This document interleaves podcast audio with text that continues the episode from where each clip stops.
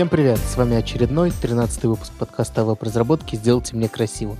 И сегодня мы наконец собрались нашим классическим составом. С вами Денис, э, Миша. Привет, Миша. Привет. Рад твоему возвращению. И привет, Петя. Всем привет. Петя менее рад твоему возвращению, потому что, видишь, в нашей иерархии его снова сдвинули на почетное первое место с конца. Нет, очень рад, очень рад тому, что Миша вернулся. Так, у нас есть волшебная просто тема, от которой я просто в нетерпении. Специально ничего не спрашивал у Миши. Миша писал по TDD большой, большой, я бы сказал, критически большой отрезок времени, 7 дней. И расскажи, расскажи, как, каково там в настоящем TDD, и хочешь ли ты теперь всегда там быть? Так, значит, во-первых, да, это моя уважительная причина. Я писал по TDD, и у меня не было времени на всякие глупости. На подкаст не обложенный тестами. Да, вот. И я получил совершенно уникальный опыт, потому что э, это был такой как тренинг. Э, и раньше я работал с TDD, но я это делал э, таким образом, как я это понимал. А сейчас на меня смотрели люди, которые получают реальную бизнес-ценность от этого, и вообще не позволяли писать не по TDD. Вот, мы за это время успе- успели реализовать несколько проектов, в том числе используя парное программирование, что мне очень понравилось. И... Парное же правильно. Парное? Думаю, нет. Как молоко.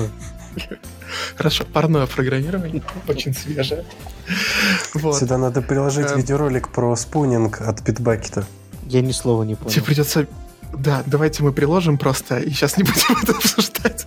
И того у тебя и TDD, и парное программирование. Интересно. Да. Так. Да.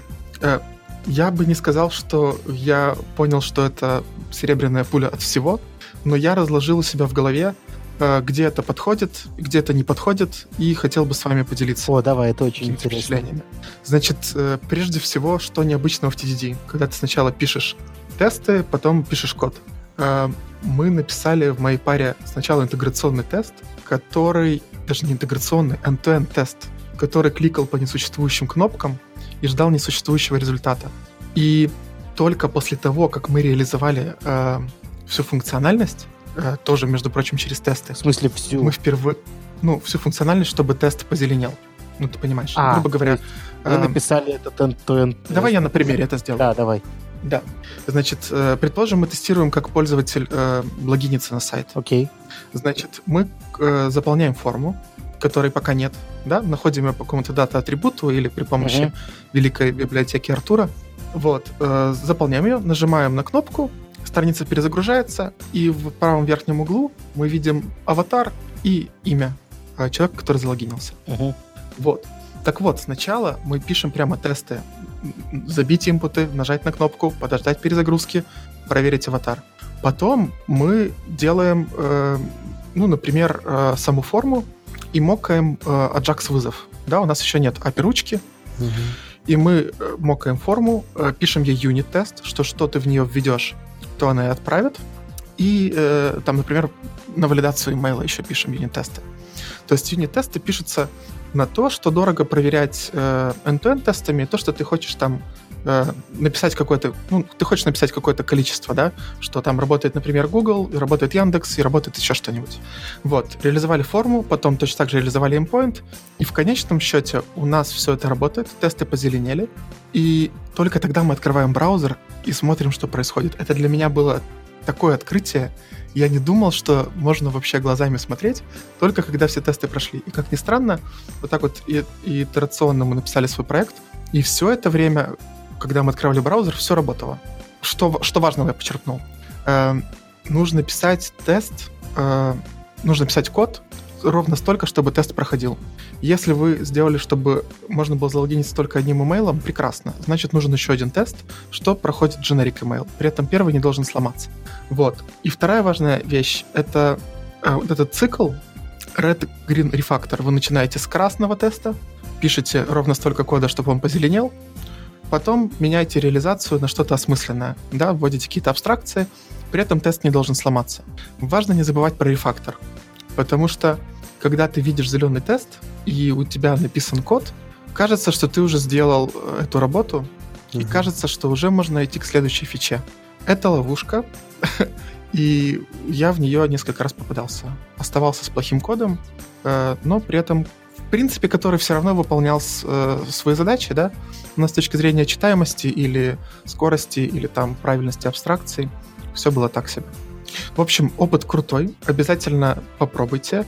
Э, лучше с тем, кто уже это умеет. А У прикол парного был программирование в том, что, собственно, сидел более опытный чувак с твоим плечом, и что он делал? Нет, нет. Сидело два неопытных чувака, и мы пытались это сделать так, как мы понимаем. И время от времени подходил ментор и э, что-то нам объяснял, если мы что-то делали не так. Ну, или когда мы звали. Значит, прикол парного программирования в том, что один человек держит в голове, э, и он, собственно, сидит за клавиатурой, какую-то абстракцию э, более низкого уровня, то есть реализует конкретный метод, да, или там э, пишет конкретный тест. А э, человек, который сидит за плечом, говорит, что делать дальше. Он говорит, а теперь реализуй этот метод, да? А теперь давай напишем вот этот тест. То есть он держит э, картину, куда все это идет. Угу. Второй человек, э, он э, ну, больше стучит код, но думает о конкретных реализациях. И, э, по-моему, в классике там раз в 10 минут э, надо меняться, но мы менялись э, раз в зеленый тест. То есть uh-huh. ты пишешь красный тест, ты его позеленил, и э, вы меняетесь. Uh-huh. Как-то так. Так, то есть, Тоже здорово. то есть парное программирование лишает э, обезьянок ограничений на количество вещей, которые они в голове умеют держать. Не только в этом дело. Э, ты когда-нибудь смотрел YouTube, пока у тебя идет сборка? Mm, да, конечно.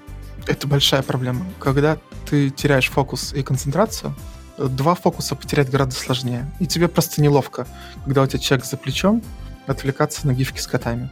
Так что мне кажется, что продуктивность двух людей за одним компьютером выше, чем двух людей за разным компьютером. Ну, за разными компьютерами. Но, повторюсь, это очень короткий опыт э, на очень таких обучающих задачах, э, но, тем не менее, я очень проникся этой идеей. Так, а вот... Мне показалось, я так лучше работаю. А вот про сам TDD, если говорить. То есть, грубо говоря, допустим, с той же логиновой формой. Ты написал тест, который end-to-end изначально. Потом да. ты сделал эту... Потом что ты сделал? Ты сделал, чтобы весь этот тест позеленел? Нет. Эм, что позеленел этот весь тест, нужно очень много кода написать. Вот, да. Нужно написать и авторизацию, и угу. React-компоненты, еще что-то. Эм, он у меня висел, висел красным, и каждый кусок, который нужен для того, чтобы тест позеленел, мы опять покрываем тестом, угу и зеленим их. И по дороге к большому NTN-тесту у нас вкрапляются несколько юнит или интеграционных. В основном юнит. Хорошо, а как ми... ты верстку в таком случае делаешь? Как, какие на нее ты тесты пишешь? Ты же не можешь сразу написать снапшот, который ты ожидаешь, или что-нибудь такое. Снапшоты вообще губят TDD, как нам говорил один наш гость. Ага. Вот, поэтому верстку ты не тестируешь. А, верстку тебе не нужно тестировать. Ну, то есть, как бы, то, что работает, то и работает. Ну, то есть, если у тебя компонент э, в зависимости от э, какого-то property должен рисовать э, другой компонент или null, да, uh-huh. то ты на это пишешь тест, это юнит-тест, и э, потом ре- реализуешь эту функциональность. Вот. Э, именно верстку, как CSS, типа TDD, никак. Но React-компоненты — это всего лишь функции, у которых есть вход и выход. А сколько раз ты посмотрел в браузер, пока сделал, пока сделал авторизацию? А, ноль. То есть вы всю эту большую задачу сделали, не посмотрев в браузер? Да. Да, это потрясающе. Мне это действительно кажется просто фантастикой, потому что типичная ошибка, когда ты пишешь end-to-end тесты, это какой-нибудь дурацкий продолб в селекторах, где mm-hmm. ты забыл, что одно вкладывается в другое не в том порядке, и просто не можешь найти свои какие-то элементы, вы с этим не возникло никаких проблем. Ну, я умею писать NTN-тесты, и писать длинный селектор mm-hmm. на end-to-end тесты — это очень-очень-очень плохая практика. Если вы оборачиваете в еще один div, и ваш тест падает, эти тесты принесут гораздо больше боли. Mm-hmm. Были простые тест ID, то есть дата тест ID, да, и ты пишешь, mm-hmm. что к чему. И как по BEM э, ты берешь скоп, какой-нибудь родительский элемент в этой форме, например, page, ну, пока это page, да, э, говоришь, вот внутри этого пейджа должно быть такой тест ID, э, это будет форма. И э, никаких вложенностей или экспасов мы не писали. Это, конечно, ты прав, это очень губительно и сложно. Ну, при, не только при TDD, а вообще. Я не очень понял еще одного захода про то, что можно написать, чтобы логинился один e-mail. Это что означает? А, грубо говоря, ты вставляешь э, свой email и свой пароль. И Мгм. пишешь, э, как это сказать, э, есть, есть какое-то очень крутое словосочетание, ну, неважно, ты пишешь реализацию, которая проверит только твой email и только твой пароль. Мгм. И скажет, что окей, э, ты залогинился, проставит тебе куку Мгм. или, например, перерисует страницу. А следующий твой шаг, ты пробуешь залогинить другой email. И тут уже твоя наи- а, наивная реализация. Вот. Тут уже твоя наивная реализация пасует, и тебе нужно написать какой-то более э, generic код, который сходит в базу, или что-нибудь проверит, или прокинет на какой-нибудь сервер. И когда ты это делаешь, твой первый тест не должен упасть. Вот в этом прелесть. То есть ты пишешь самую наивную реализацию, если пришел бигебот, то он авторизован. Мгм. И написал любой пароль, например. Мгм. Я не понимаю, как все-таки с нуля так написать. У меня в голове пока не Я укладывается. тоже не понимал. Попробуйте. Да, важный момент еще. Где не подходит TDD? А, Значит, я делал сложную задачу там, где было много сложного браузерного API сторонних библиотек. Мгм. В общем, пока ты не попишешь код, ты это API эм, на кончиках пальцев у себя не задержишь. И здесь TDD не подходит. То есть, когда... Эм, печалью это сказал. Надо говорить. Да, к сожалению. TDD не подходит, ура, не нужен TDD. Да нет, да и тестировать это сложно. Вот я столкнулся с такой задачей, и оказалось, что мне нужно замокать огромный-огромный объект внутри Windows, Мгм. ну ты понимаешь, и просто проверять, что я в него обращаюсь. Это не тесты, а черт знает что. Мгм. Ну, в общем, мне вообще не очень нравятся интеграции всякие. Если писать проект с нуля и вот разбивать на такие маленькие задачи, работает идеально. Мгм.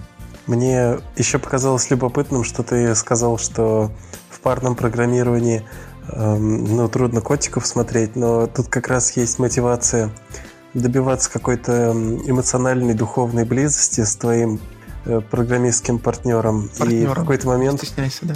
да, вы уже начинаете вместе смотреть видосы, у вас появляется общий плейлист на ютубчике. Я думаю, не- недолго дожить до А того то и не момента. на ютубчике, а на каком-нибудь другом видеохостинге. Да, в какой-то момент вы застаете себя. Сайпики или курсере. Да, да, конечно, я курсирую на веду. Да, в общем, к концу дня вы только что и сделали, что посмотрели кучу забавного всякого. Эм, Вообще нам не преподавали парное программирование, так просто вышло. Можно было делить задачи, а можно было попробовать парно. Поэтому здесь я не эксперт, но в целом эм, это делается не постоянно, это делается сессиями, и э, партнеры по- в парном как это программировании тоже время от времени меняются. Не знаю, не, наверняка Сессии. есть нормальный термин. Да, сессии. Как-то так. Да, про парное программирование скорее мы так решили делать, но про TDD все правда. Я не... То есть, короче, правильно ли я понимаю, что TDD требует даже большего ощущения правильности реализации, чем обычный способ программирования? Потому что если ты сам не почувствуешь, что нужно написать лучше, у тебя останется плохой код. Наверное, да. То есть вот то, о чем я говорил, фазу рефактор несколько раз пропускали. Мгм. Ну, плохой, при этом рабочий. И при этом очень, который, который можно зарефакторить в любой момент, потому что он точно покрыт тестами. То есть он Подожди, он не Плохой тестами. своем- Он проходит один тест, два теста, пять тестов. а, Он не покрыт тестами в плане покрытия кода. скорее всего, он покрыт. Ну, то есть эта фича точно не сломается. Пользователь точно сможет залогиниться. Это вот те вот дорогие end-to-end тесты, которые при этом самые надежные. Э, То есть Happy Flow, прийти в твой магазин, залогиниться и купить батончик, всегда сработает. Мгм. И так с каждой фичей. И это круто и важно. Ну, надеюсь, что э, тебя в твоей секте хотя бы квартиру переписать не заставят. Да, я слышал, что TDD это секта. Ну, я уже вернулся к будням, и здесь э, этого всего нет. Но при первой возможности или новом проекте я сразу назад в секту. Мгм. Важная тема. Так все и начинается. Ладно, хорошо. Что скажешь, Петь? Ну, я считаю это здорово, и я приятно удивлен, что Миша не столкнулся с какими-то... Ну, что практика, в общем, не выбила Мишу из колеи. Это не то, что не выбила, а наоборот добавила понимание о границах этого метода. Это редкое достижение для одной недели. Мне кажется, Мне кажется, мы все, э, как клуб анонимных frontend разработчиков, должны поаплодировать сейчас Мише, конечно. За то, что он поделился этим с нами. Спасибо, Миша. Clap, clap, clap, clap, clap. Так, давайте поговорим. Я, честно говоря, вот у меня этого в голове не произошло, как после твоего рассказа, наверное, не должно. Я все еще не понимаю, что ты имеешь в виду и как, как так можно писать, чтобы, чтобы все работало. То есть, получается, ты тест вслепую пишешь. Да, То есть, получается, ты пишешь тесты на код, которого нет. То есть, получается... Нет, это я все понимаю. Эм, то есть, получается, что ты, ты, ты просто понимаешь, в тесте тоже можно сделать ошибку. То есть... Конечно. Э, вместо того, чтобы писать безошибочный код, потом его покрывать тестами, ну, грубо говоря, то есть из предпосылки безо- безошибочного кода, потом ты его проверяешь и правишь ошибки, которые там возникнут. У тебя есть предпосылка безупречного теста, который правильно да. написан, в котором нет никаких э, опечаток, который действительно проверяет то, что он должен. То есть получается, что ты переносишь просто эти требования к коду в требования к тесту. А код там и... какой? Я хотел к словам Дениса добавить, что мне всегда казалось, что TDD классно подходит, когда именно что тесты написать проще, чем код. Но писать end-to-end тесты часто сложнее, чем писать код. Неужели у вас было так, что end-to-end тесты писались очень легко? Нет. У меня end-to-end тесты писались очень сложно на уже существующем коде угу. и гораздо легче по TDD ты вообще не думаешь о том, что там а, вокруг. Вот. Ты тестируешь конкретный блок, конкретную фичу. Да, то есть и вот это удивительно, но такие тесты писать проще. А потом э, ты пишешь сразу тестируемый код. У тебя нет другого выбора. У mm-hmm. тебя тест написан, написан, он должен проходить. Ты не будешь делать класс, прототип, отнаследовался, э, поменял поменял что-нибудь на лету и так далее. Ну, ты понимаешь. Mm-hmm. Там взял что-то из замыкания. Ты пишешь ровно такой код, который будет проходить, он, скорее всего, будет функциональный, атомарный, маленький и крутой. Подожди, как это не end-to-end тест, это интеграционный тест ты писал. Я писал все тесты. То есть ты начинаешь с end-to-end, который прямо на UI щелкает в браузере. Вот, потом ты э, отдельно и каждый то, кусок... на UI в браузере щелкает, не значит, что он end-to-end. Интеграционные тесты тоже на UI в браузере могут щелкать. А могут и не нулевая. ну да, да, не значит, что это end-to-end. Просто это... э, вот к чему я говорю, что ты говоришь end-to-end постоянно, но получается, что если ты напишешь настоящий end-to-end тест, как ты сказал, пользователь пришел на сайт, залогинился, зашел, поискал так, товар, нашел этот товар, зашел на страницу товара, поискал по магазину, отсортировал по цене, добавил эту цену, перешел в корзину, написал, ты не напишешь такой end-to-end тест. Мне кажется, что ты не прав потому что тест даже end должен тестировать что-то одно. То есть еще раз, end если тебя... тест это вот весь этот путь. Не обязательно. Он называется Он, мог посор... он может посортировать, а может не посортировать. Нет, ладно, про посортировать то, я зря может... сказал, я согласен. Но end залогинился, это... поискал, кликнул купить, перешел в корзину, нажал заказать. Минимум. Да, Меньше это, это end-to-end. Да, да, okay. это end-to-end. Конечно. Вот. Э, ну и сколько ты его будешь ну, писать? Тако я такой тест сразу писать не буду. То есть получается, что ты не пишешь сразу end-to-end тест, потому что ты понимаешь, что за этим end-to-end тестом ты напишешь 5, э, ну давай их назовем, не знаю. Но фичи же имплементируются не так. Ты сначала все-таки имплементируешь за логин на пустую страницу. Да, но это потом не ты делаешь корзину. Это тогда как раз интеграция конкретно за логина, потом корзины. Потом ты пишешь уже end-to-end на это все сверху, уже постфактум. Потому что Может быть, я не так это, короче, не тест, чувак.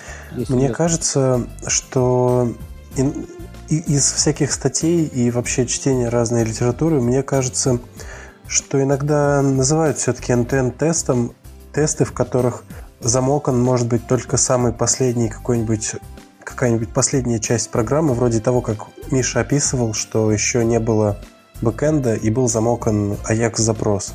И это, по-моему, имеет право называться NTN-тестом по той причине, что в тесте пришлось преодолеть вот этот порог э, и имитировать действия пользователя, клики по элементам интерфейса и вот это все. По Я этой... не согласен. Нет. Угу. Ладно, пусть нас рассудят слушатели, напишут нам комментарии на саунд. Хаунде? Клауде. Клауде.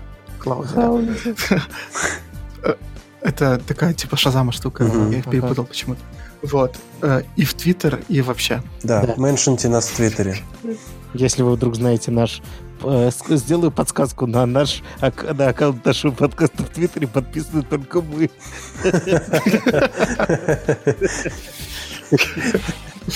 Да, нужно провести небольшое расследование. Да. А все почему? Потому что мы позеры и за лайками не гонимся. Наоборот. А, Не ну да, позеры. Да, не позеры. Так, э, короче, это интересно, но мне в голову пока не влезает. И если я включу режим докопаться, я... Ну, я не хочу просто, я пытаюсь понять, что ты говоришь, но кажется, что пока в голову не влезает. А, Очень быстрый реп- реплай. Я точно так же. Мне это нравилось и никогда не получалось, и я не понимал, как это работает. Э, Пока не попробовал. Очень советую просто попробовать. Ну, У как героин, не говоришь, Боб. Что это пока не Действительно, как можно говорить что-то плохое, когда ты не пробовал? Давайте дальше перейдем а, по поводу того, опять же, как писать, как писать хороший JavaScript. Мгм. И человек Что-то советует новое. использовать JavaScript, да. Ага. Человек советует использовать JSDoc. Каким образом? Миша? Да, я с удовольствием. Я тоже люблю JSDoc. И оказывается, что можно не только руками в нем писать э, параметры или type definition, или использовать definition JSDoc-овские из других э, библиотек, но можно в JSDoc использовать TypeScript. И это Мгм. очень круто. Эм, Денис, когда мы обсуждали эту тему, спросил, а что сразу на TypeScript не писать? И на это тоже есть ответ, потому что TypeScript — это вообще не JavaScript. Это что-то, что потом компилируется, э, переводится, какие-то штуки там появились раньше, чем в JavaScript, и поэтому внутренняя реализация отличается вот, от э, JavaScript. Поэтому, если вы хотите писать на просто ванильном JavaScript, но использовать э, всю мощь TypeScript, оказывается, это можно делать в JSDoc. И про это Так, подожди секунду. давай. Ага, никто не пишет на ванильном JavaScript сейчас. Ну, ладно, пишут, но очень редко. Бабель-то есть почти всегда в этой цепочке. В Бабеле, если у тебя пресет env, то он тебе будет э, что-то исправлять, только то, чего нету в каких-то браузерах. Но в стандарте все это все равно есть. То есть это не что-то, э, что может исчезнуть от JavaScript. Это не что-то, у чего может там сильно поменяться синтаксис. Ну, Или синтаксис не вообще. появиться вообще. Да, это или не появиться вообще. Вот. Э, как, например, там модификаторы private в TypeScript, да? Ну, как раз это, наверное, вещь, которая, Которая появится, появится. А, ну да. Но они, у них другая реализация, кстати. У- у ты рисуешь эту решетку, по-моему, да? Какой-то там, какой-то там очень жуткий синтаксис, тебе он явно не понравится. Но в TypeScript Мне, это да, мне сделано он все, точно не понравится. совершенно иначе, и в рантайме оно, кстати, не работает, что понятно. Вот. Можем поговорить о том, зачем вообще нужна типизация, если вдруг у вас нет TypeScript. Ну, мы говорили, зач- зачем вообще нужна типизация в каком-то из прошлых выпусков. А, я просто хочу сказать про то, что соображение, что ты пишешь на каком-то ванильном JS. ам, не, ну, конечно, если сравнивать а, JSDoc с э, TypeScript, это две противоположные части. JSDoc вообще никак не влезает в твой код, это просто какие-то комментарии вокруг. А, а TypeScript максимально влезает. Но нет ситуации, когда ты пишешь на таком JavaScript, который также работает на клиенте. А, У меня есть Потому что подозрение- Как минимум он веб, прости, потому что как минимум он веб-паком собирается. Да, Петя, говори. У меня есть подозрение, что мы придем к противоречию, даже если просто начнем зачитывать определение JSDoc. Э, JSDoc — это когда мы начинаем писать не просто комментарий к своему коду, условно договорившись о том, что пишем над функции, под функции или где-нибудь еще. А это, что мы будем э, в комментариях использовать теги, будем использовать определенный синтаксис, в котором будем описывать параметры, которые приходят, Мгм. и э, в этой статье нам рассказывают о том, что всегда в JS-доке можно было указывать типы того, что пришло. И на самом деле есть довольно гибкие способы эти типы описывать там. И получается, что вместо того, чтобы... Ну, мы действительно по-прежнему пишем на чистом JavaScript, но мы его комментарии расширили довольно интересным новым синтаксисом, который вообще-то в синтаксис, синтаксис JavaScript не входит. И настаивать, что мы продолжаем писать на JavaScript, мне кажется, можно не совсем. Особенно это становится видно, когда вы хотите описать в JS-доке какой-нибудь реально сложный или даже простой, но повторяющуюся конструкцию, объект из нескольких полей, который у вас повторяется по всему коду, вам придется написать type-def. Это будет комментарий ни к чему вообще в коде. Это будет отдельно стоящий JSDoc комментарий, который будет просто описывать тип. И спрашивается, э, может быть, было бы проще описать какую-нибудь дефиницию типа э, на каком-нибудь, хочется сказать, нормальном языке типизации JavaScript, чем вот писать type-def в комментарии ни к чему.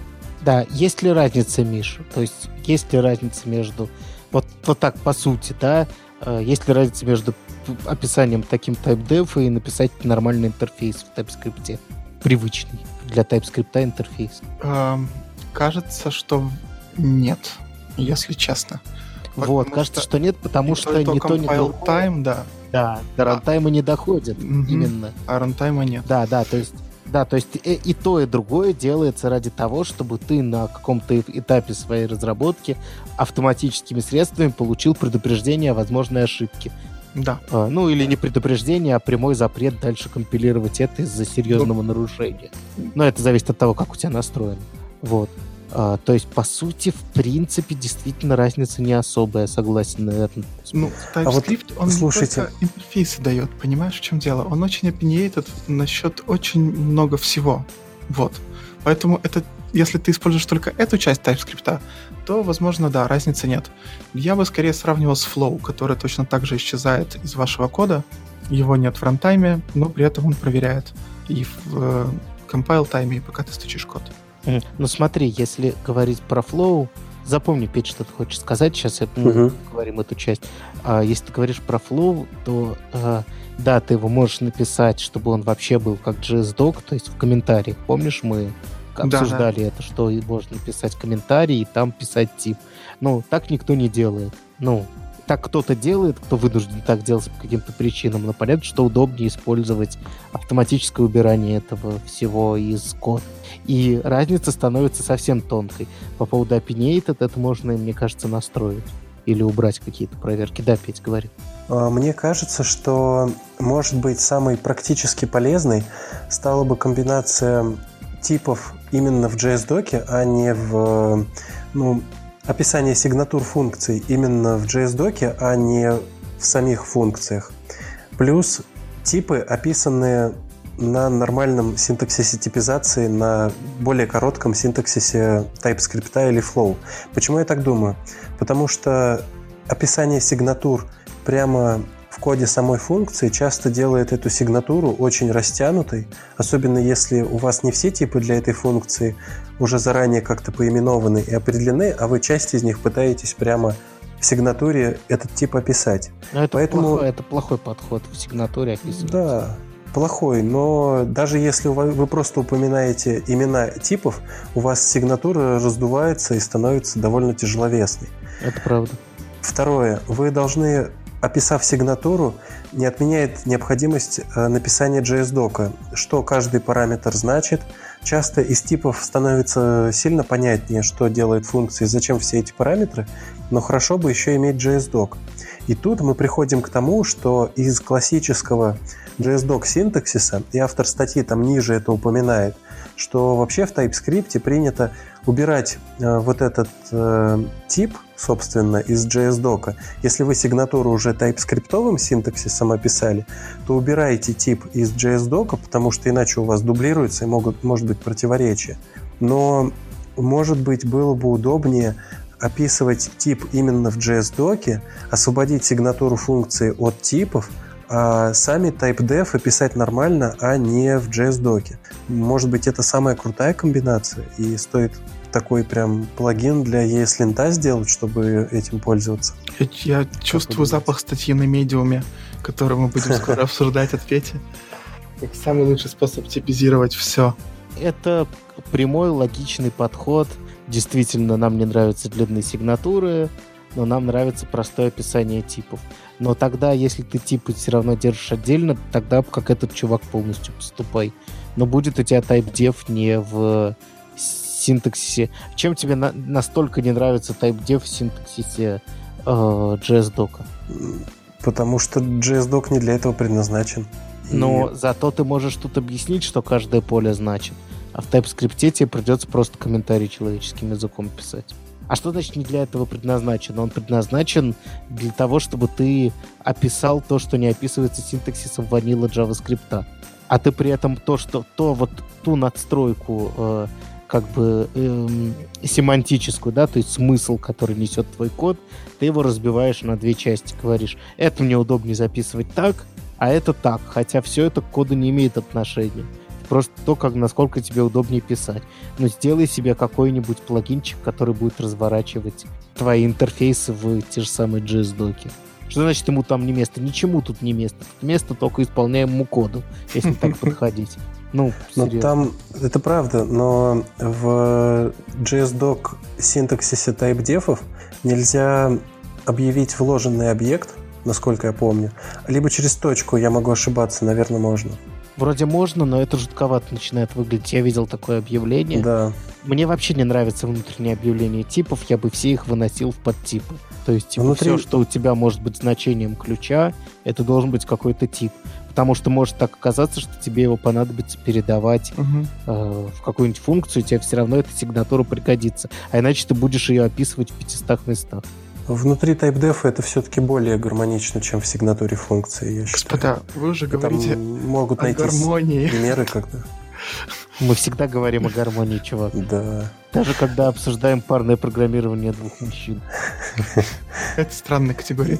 В общем, давайте посоветуем эту статью почитать, потому что э, важно здесь, что есть другой подход. Есть не только подход э, TypeScript или Flow. И, в принципе, можно посмотреть в эту сторону, как Петя придумать что-то для себя общее. Так, прости. Да, и вообще-то говоря, вообще-то говоря, по сравнению с тем, э, насколько тяжело на существующий проект внести TypeScript, ну, это правда тяжело. Это начиная с настройки окружения тяжело. Ты не можешь просто сказать, у меня еще один шаг Ну да. компиляции, TypeScript его везде должен вставить, во все свои средства сказать, а у меня здесь TypeScript, они, слава богу, это стали поддерживать, но все равно это, ну, прям настроить эту платформу, это время занимает. А настроить плагинчик в IDE и писать JS-док не занимает никакого времени, потому что э, тебе всего лишь нужно его включить в build, build chain, и все чтобы не коммитить просто с этим. А вообще это полезно даже для самого себя при написании. Ну, вообще полезно в какой-нибудь функции описать, что она принимает строки, чтобы потом случайно не начать их вычитать. Да, поддерживаю. В целом, если вам не нравились тяжеловесные сигнатуры, почитайте эту статью и вообще, если что-то для вас удивительно, читайте. В общем, мне кажется, это еще более безболезненно, чем Flow, путь немножко улучшить себе э, Developer Experience. типа того, да. И, может быть, это наиболее простой способ внедрения в проект. Да, Миш? По рукам. Всегда да. Окей.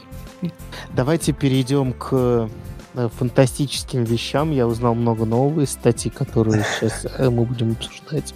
Э, Я очень рад, что человек э, собрался с силами и написал об этом.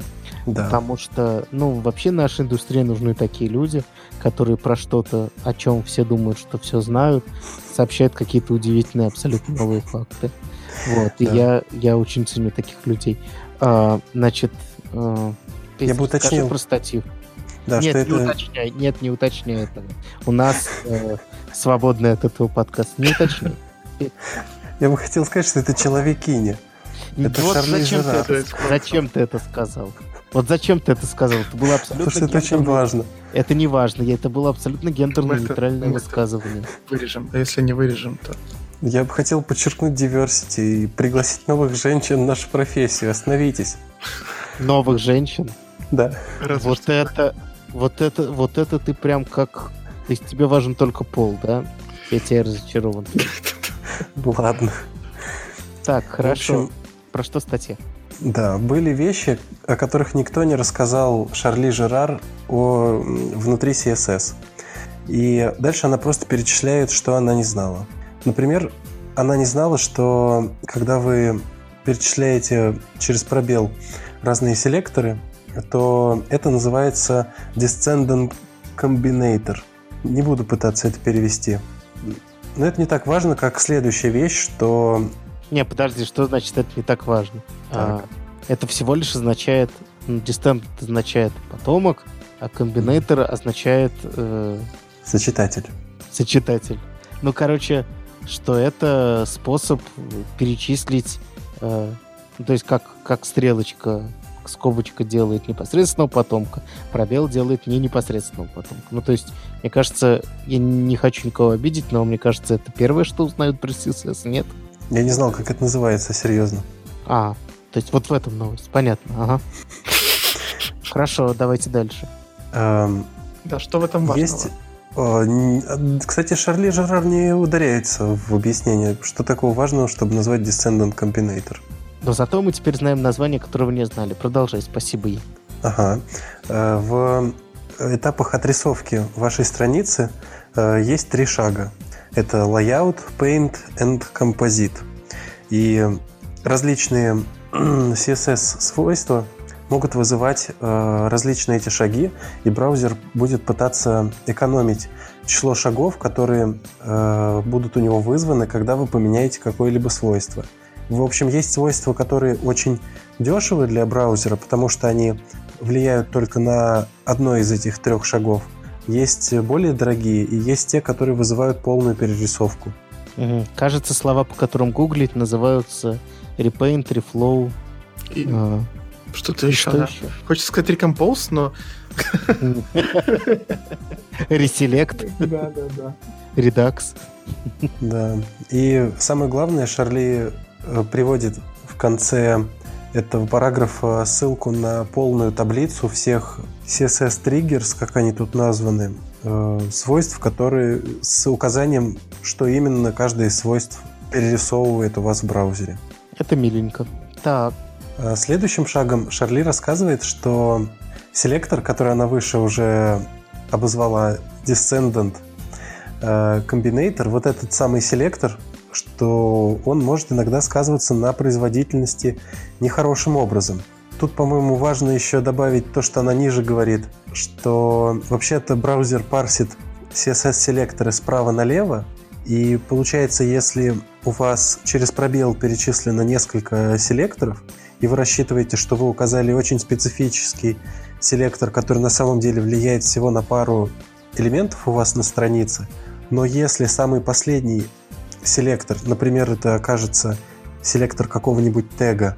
Ну, например, тут у нее неплохой пример. То есть, если у тебя, например, такой селектор решеточка, э, ма, решеточка MyID пробел div, и ты считаешь, что ты знаешь, что в MyID всего два дива, ты считаешь, что это очень дешевый селектор, потому что ты типа указал же ограничение, что mm-hmm. MyID. Реально порядок будет обратно. Сперва выберутся все дивы, и потом только отсеются те из них, у которых есть родитель э, предок э, my, с айдишником MyID. Угу. Вот. А почему так происходит? Почему э, браузер выбирает справа налево? Горбовая тишина вообще. Я всегда вы это не... знал, но... Ну, в смысле, вы не знаете, почему? Нет, Нет а. я знал и думал над этим. А, ты знаешь, да? Ну, в смысле, Нет, я скажи. знал, как это работает, но не знал, почему. А вообще очень простое соображение, если вы подумаете, какая задача решается, вы, наверное, сами бы ее также решали. Потому что смотрите, что по сути, какая по сути задача стоит у браузера, когда он, собственно, парсит этот селектор. В чем состоит задача конечная? Что нам нужно сделать? Применить к э, дом-нодам их э, свойства. Ну, да, ну, получить вот эти самые компьютер типа стиля, uh-huh. но вообще говоря, это там долгий процесс с наследованием и так далее, но на базовом уровне, давайте упрощенно скажем, что ему точно надо делать, это сопоставить вот эти блоки кода, у которых есть селекторы, с соответствующими дом-нодами, правильно? Угу. То есть нужно понять про каждую дом-ноду, удовлетворяет ли ей каждый селектор. То есть вы понимаете, если у вас тысяча ага. дом-нод и тысяча селекторов, вам нужно понять э, про каждый, ну, в общем, понять про каждую из них, удовлетворяет ей каждый селектор. Если вы начнете думать с этой стороны, то есть, например, у вас есть нода А. Что отсеет больше, что отсеет больше э, возможных нод для этого селектора, если вы пойдете слева или если вы пойдете справа. Если вы идете слева, то в тот момент, когда у вас написано точка контейнер, вы всего лишь обрезаете все, у чего нет предка точка контейнер. То есть у вас остается, если предположить, что э, ну, в среднем, у вас остается все, все, все, что внутри этого контейнера. Угу. Понимаете, да, проблему? Угу. А если вы идете с правого конца, то у вас остается то, только то, что в принципе, ну, у вас остается более специфичная часть, поскольку если у вас расположен выше контейнер, совершенно очевидно, что у него есть, скорее всего, есть другие дети, если вы не тупо 100 дивов внутрь друг друга вложили. То есть из обычной структуры обычно следует, что у родителей есть несколько детей, как правило, да. То есть если мы будем выбирать, начиная с ребенка, Угу. Прям настолько имена классов. Мы пока не думаем про специфичность по айдишникам и по тегам, только имена классов. Вот у тебя есть 100 э, цепочек этих имен класса. Что логичнее, идти слева или идти справа? Конечно, идти справа, потому что справа ты сразу вы, выцепляешь только то, что может относиться к этому классу, потом последовательно проверяешь родителей и так далее, и так далее. Если идешь слева, то ты получаешь огромный массив сразу тегов, которые, э, ну, которые никак не, пока не отсеяны, понимаете, да? Угу. Да, тут мне, мне кажется принципиально именно то, что идя справа, ты получаешь возможность идти только по родителям, а не спускаться вниз и обходить дерево дом нот. Возможно, но даже просто из, просто даже просто из декларативности этого определения из, из того, что тебе потом нужно это сопоставлять, практически автоматически следует, что порядок именно справа налево, если подумать об этом. Мне, если честно, Петина объяснение гораздо больше нравится. У тебя всегда один родитель.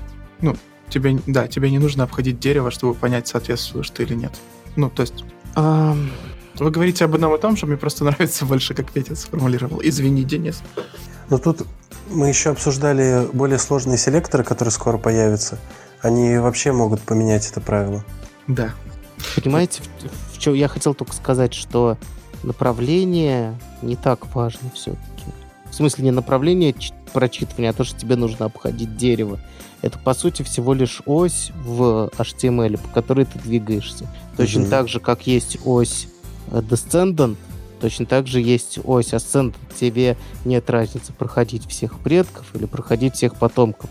Просто если вы представите, если вы нарисуете график уменьшения количества элементов, по которым вы в итерации э, проходите следующий шаг, понимаете, что я говорю? То есть как да, быстро у вас падает количество селекторов, которые, возможно, удовлетворяют количество дом нот, которые, возможно, удовлетворяют этому селектору по мере продвижения по, этому, по, по мере разбора этого селектора слева направо и справа налево то если вы двигаетесь справа налево, у вас резко падает вниз, потом потихоньку уточняется.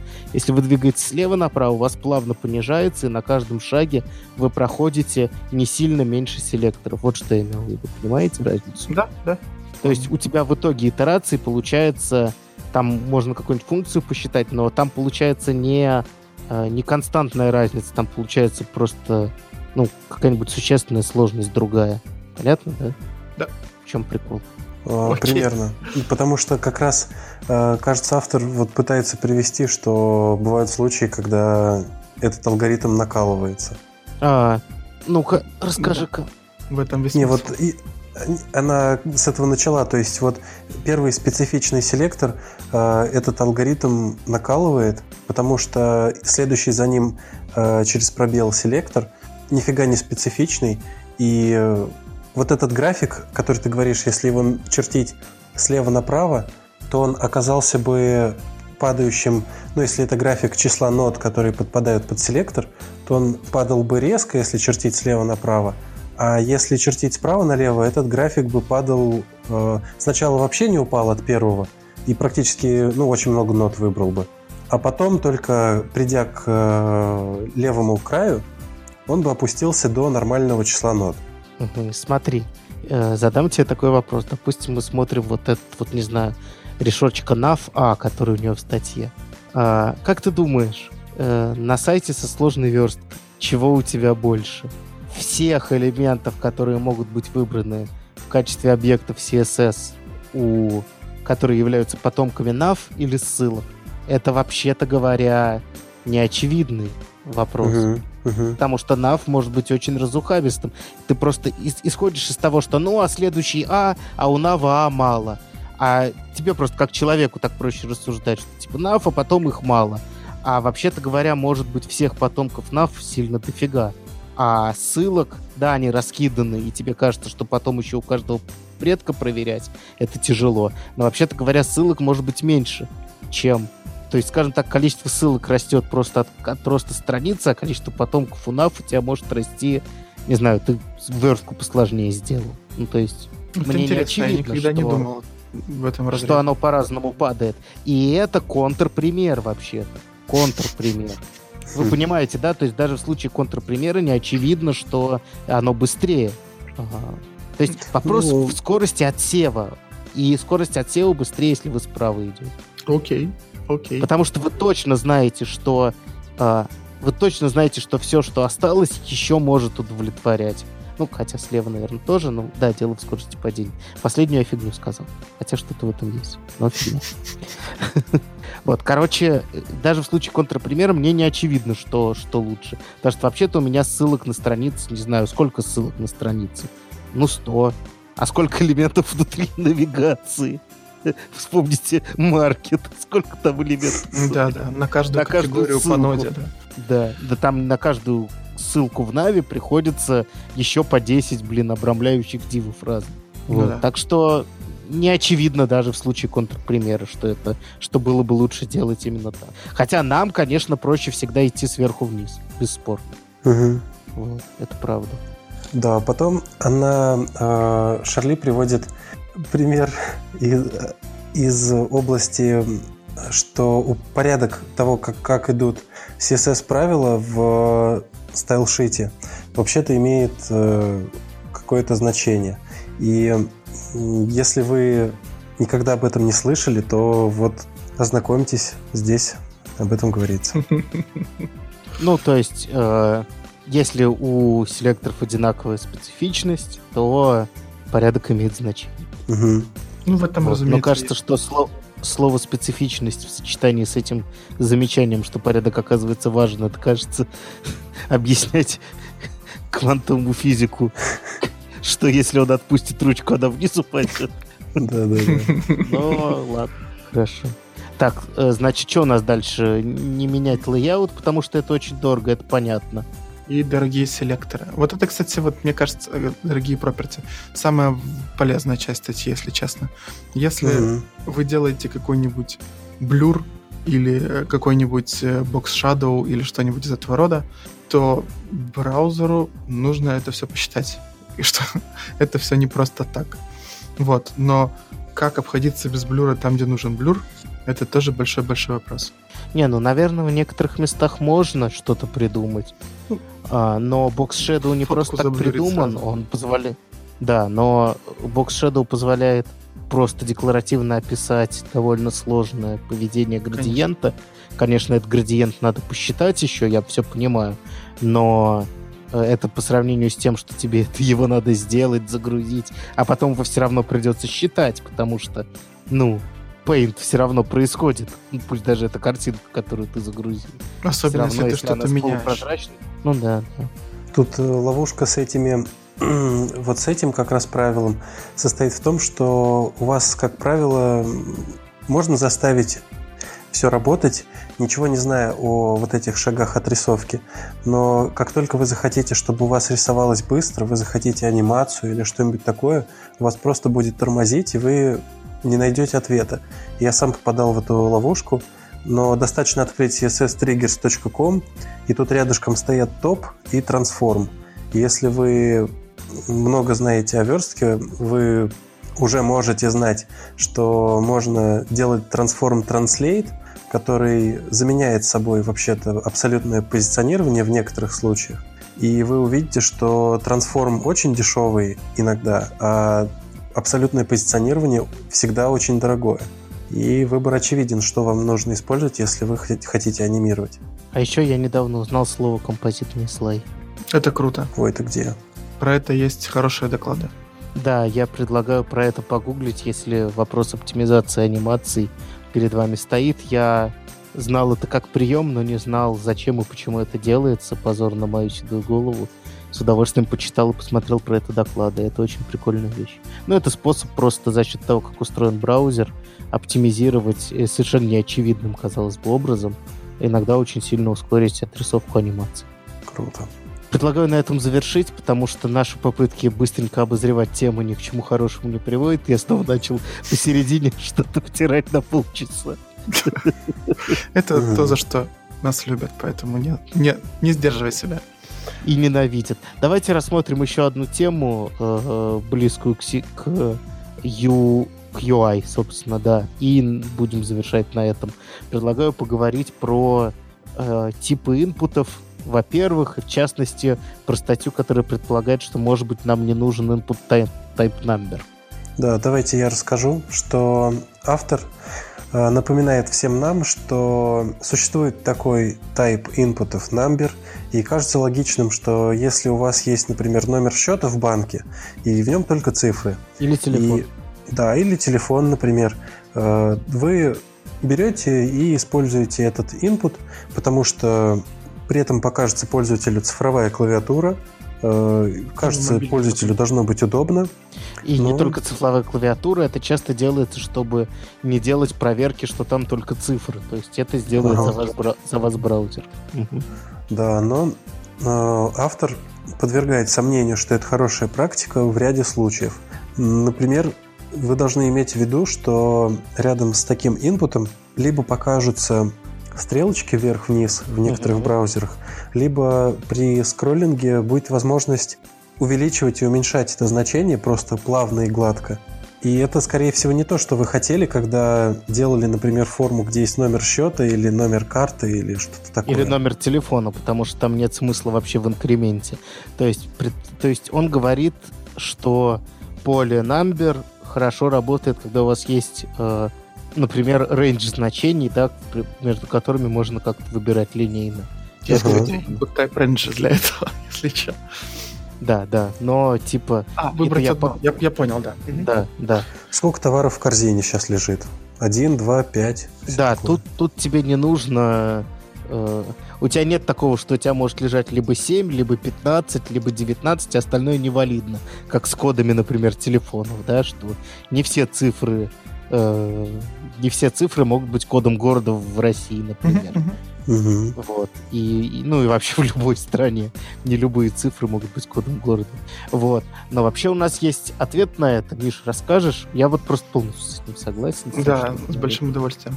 Оказывается, есть тайпы, кроме номеров. Ну.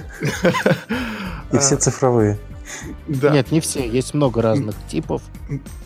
Э, мы приложим в шоу-нотках э, совершенно потрясающий сайт, который выглядит как будто бы он времен э, первого айфона. Судя uh-huh. по тому, что HTTP, он таки времен первого айфона. И он говорит, что есть такой, есть такие специальные типы, как дата, ну мы это знали. Дата и время, я этого, кстати, не знал. Отдельно для месяца и даже для телефона или для телефона мы где-то в другом месте видели. Ну, в общем, если вы хотите, чтобы вам вводили номер телефона... Для телефона здесь же, конечно. Ага. Добавьте type tel, и он не только выведет цифровую клавиатуру, но он вообще просто выведет клавиатуру, в котором будет и плюсик, и звездочка, и решетка, и все, что удобно для набора телефона, и все, что... То есть практически он выведет клавиатуру такая, ну, как она, когда вы набираете. Да, да, да. Точно и... так же, пожалуйста, если у вас есть поле с e-mail, пожалуйста, делайте type e-mail, потому что необходимость переключать язык, переключать клавиатуру, чтобы ввести собачку, она раздражает. Собачка точно будет, а если вы, ну, и, и пользователю будет неудобно, а если вы введете type e-mail, то собачка специально будет вынесена в эту, то есть это будет обычная текстовая клавиатура, но с вынесенной около пробела собачкой. Что, что еще очень важно, мой, например, телефончик, когда type email, он мне сразу подсказывает тот email, который я часто ввожу. Мне вообще думать на этот счет не надо. Да, это, кстати, очень помогает авто... Автозаполнению, да. пароль, пароль, паролем да. и так далее. Да.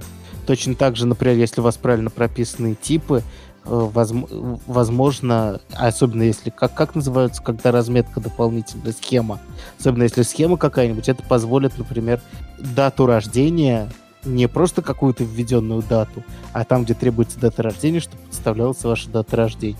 потому что, ну, все правильно размечено. Вот. Ну, это немножко есть, короче, выходит за тему, но как минимум типы. Выходит, выходит, да. Используйте типы там, где они должны быть правильными типами, потому что для мобильных устройств это просто витально, но и для, натив... для браузеров не, не используйте тип number просто ради того, чтобы была, было ограничение на ввод цифр.